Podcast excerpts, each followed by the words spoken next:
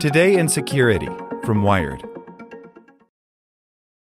When you need mealtime inspiration, it's worth shopping Kroger, where you'll find over 30,000 mouthwatering choices that excite your inner foodie. And no matter what tasty choice you make, you'll enjoy our everyday low prices, plus extra ways to save, like digital coupons worth over $600 each week. You can also save up to $1 off per gallon at the pump with fuel points. More savings and more inspiring flavors make shopping Kroger worth it every time. Kroger, fresh for everyone. Fuel restrictions apply.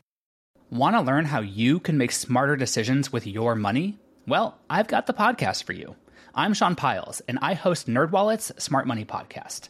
Our show features our team of nerds, personal finance experts in credit cards, banking, investing, and more.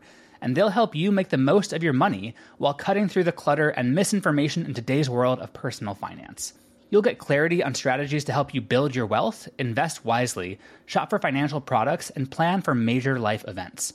Listen to NerdWallet's Smart Money Podcast wherever you get your podcasts. Here's today's spoken edition of Wired. Brought to you by MD Anderson Cancer Center, where a team of nearly 21,000 strong are researching, innovating, and working to end cancer.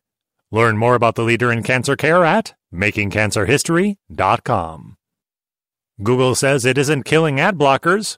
Ad blockers disagree. By Lily Hay Newman.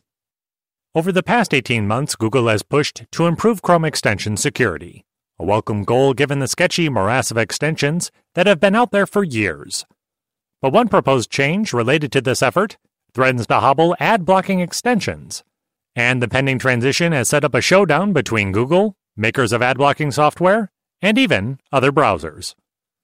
At the heart of the debate is the new application programming interface known as the Declarative Net Request API that Google will offer in place of an existing mechanism called the Web Request API.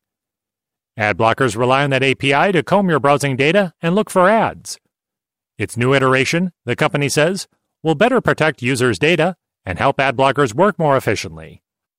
But ad blocker developers argue the new arrangement will hinder their ability to quickly and correctly identify ads without necessarily providing the benefits touted by Google. This has been a controversial change since the Web Request API is used by many popular extensions, including ad blockers. Google wrote in a blog post shared with Wired on Wednesday. We are not preventing the development of ad blockers or stopping users from blocking ads. Instead, we want to help developers, including content blockers, write extensions in a way that protects users' privacy. Google says it has been collaborating with outside developers and incorporating their feedback since ad blocking services first got wind of the proposed changes in January. Ad blockers use the APIs Google offers to set up rules about what types of content gets blocked and how and when it does. As a result of its discussions with developers, the company says the new Declarative Net Request API will support dynamic rules as a page is loading, not just static declarations that may lack nuance. Also, the new API will limit extensions to 150,000 rules each a big jump from the old limit of 30,000 rules per extension. Though there may be an adjustment period for the new API, Google says the changes it has been making to Chrome extensions overall have resulted in meaningful and important improvements in user security and privacy. The company adds that the rate of malicious Chrome extension installations is down 89% since early 2018. And the company now blocks about 1,800 malicious uploads a month before they are ever offered to users. Adblocker developers say that while they are frustrated by the extra costs to accommodate the API change, their real concern is that the changes may not serve users in the way Google says.